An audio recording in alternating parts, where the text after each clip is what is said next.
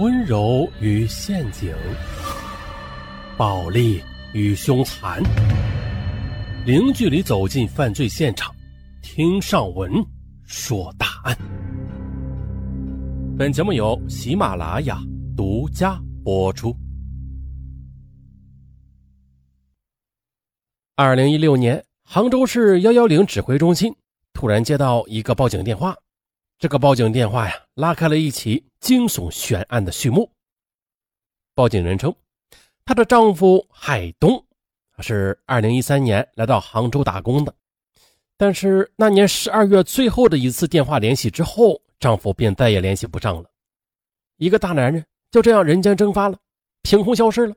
于是警方就开始寻找这名叫海东的四川男子，但是刑警们发现了啊。这起案子好像并没有这么简单，因为这个男人消失的十分彻底，几乎是没有留下什么线索的，并且还有许多事啊，让警方感到很奇怪。悬念一，一张火车票啊成了唯一的线索，可是他究竟有没有坐上那班开往杭州的列车，这还得另说。报警人说了，这丈夫失联前，他们曾经通过几次电话。丈夫说自己在做隧道工程，还跟他借过两万块钱。曾经在电话里，丈夫说自己人在杭州的富春。啊，因为报警人只提供了这些信息，杭州幺幺零指挥中心根据报警人提到的“富春”二字，便把这个报警又转交到了富阳公安分局。而富阳警方通过彻查之后认为，案发在桐庐的可能性最大。于是啊，又将线索转到了桐庐。桐庐警方通过调查发现，二零一三年这海东曾经购买过一张广州到杭州的火车票，这就是唯一的有价值的线索了。但是，他究竟有没有坐上这趟火车，有没有来到杭州？因为时间过去太久了，已经无法查证了，这线索就中断了。悬念二，他给家人打电话要钱，家人说电话那端很吵。那么他到底在干什么？刑警们相信，一个人不可能像空气一样消失的。假设二零一六年他在杭州境内，那么他就一定会留下痕迹的，哪怕是一点点难以被人发现的痕迹。于是，桐庐警方专案组又重新的把案子从头的捋了一遍。哎，发现这海东是个上门女婿，于是刑警们便散出去，有的去了四川海东妻子的家里，有的去了海东自己的老家湖北啊，走访海东的家人。他们在海东妻子家里了解到了，海东是一九八六年出生，长得英俊帅气。十年前呢，从湖北老家到四川做了上门女婿，有一个九岁的女儿和六岁的儿子。他老婆在家带孩子，他平时常年的在外打工赚钱。二零一三年十二月的，海东的妻子接到丈夫的电话，说要借两万块钱。妻子问他要钱做什么呀？电话那端的丈夫却支支吾吾，不肯多说。之后，妻子就再也没有打通过丈夫的电话。海东的小姨子，她回忆道。一个月后啊，也就是二零一四年的一月，他曾经接到过姐夫的电话的。姐夫在电话里问自己最近怎么样啊，生意做得好不好？我就听姐夫说他在富春打工，然后电话那边就很吵，感觉有很多人。海东的小姨子说，当时他以为这信号不好呢，啊，就把电话挂了。到了晚上和家人说起这事大家都觉得蹊跷。再打给姐夫，就发现啊一直关机，而也就是这之后，家人就再也没有能够联系上海东。海东的妻子想起来，丈夫湖北老家有个老乡叫刘某某，她曾经听刘某某提起过，说丈夫海东在桐庐参加过一个卖东西的公司。悬念三，老乡刘某某说的话是真的吗？买过到杭州的火车票，打过两次电话给家人，还说参加了一个卖东西的公司。线索到这里又中断了。不过呢，那个老乡刘某某便由此的进入了警方的视线。刑警又快马加鞭的赶到了湖北宜昌，找到了刘某某。见到桐庐警方出现，刘某某非常惊慌，连连说：“我都是听他说的，我没见过他的。”刘某某说：“二零一四年四月一日啊，他被人以做工程为由骗到了桐庐，带进了一个地下传销组织。有一次，他因为想偷偷的给家里打电话，被传销组织人发现了，并且殴打。传销组织者还吓唬他说，前几个月呢，也有个湖北来的人不老实，结果被打的抬出去了。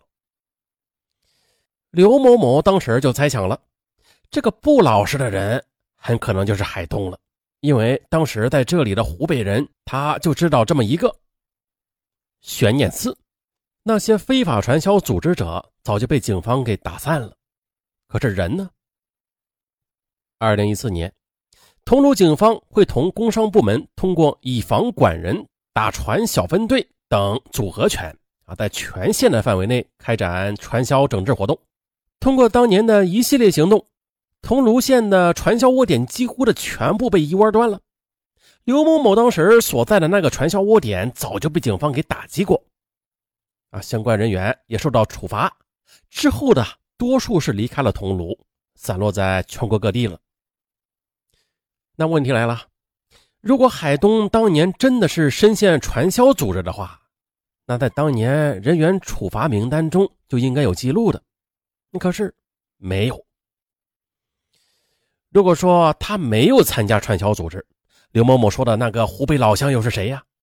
这案子再次陷入僵局。没有办法呀，警方最终是启动了疑似命案侦破机制，专案组综合各种线索做出了判断，说海东在传销组织的可能性很大，而且他很可能就是在传销窝点消失的。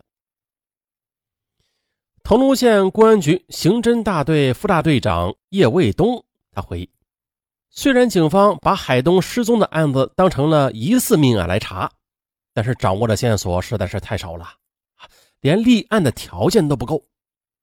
他们想到，既然刘某某说自己遭遇过组织骨干的非法拘禁和殴打，那么海东他是不是也遭过这批组织骨干的殴打呢？如果说没有确凿的证据就贸然的上门去调查，那会不会又打草惊蛇呀？于是，桐庐警方又多次的召开专案分析会。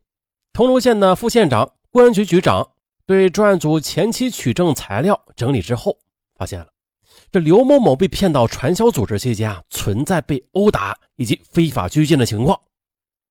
如果刘某某讲的这湖北人被打的抬出去了，啊这个情况属实的话，为了不打草惊蛇，他们可以调整思路，比如啊，就先围绕着刘某某被非法拘禁案开展调查取证工作，通过刘某某非法拘禁案，把那些传销组织成员抓回来。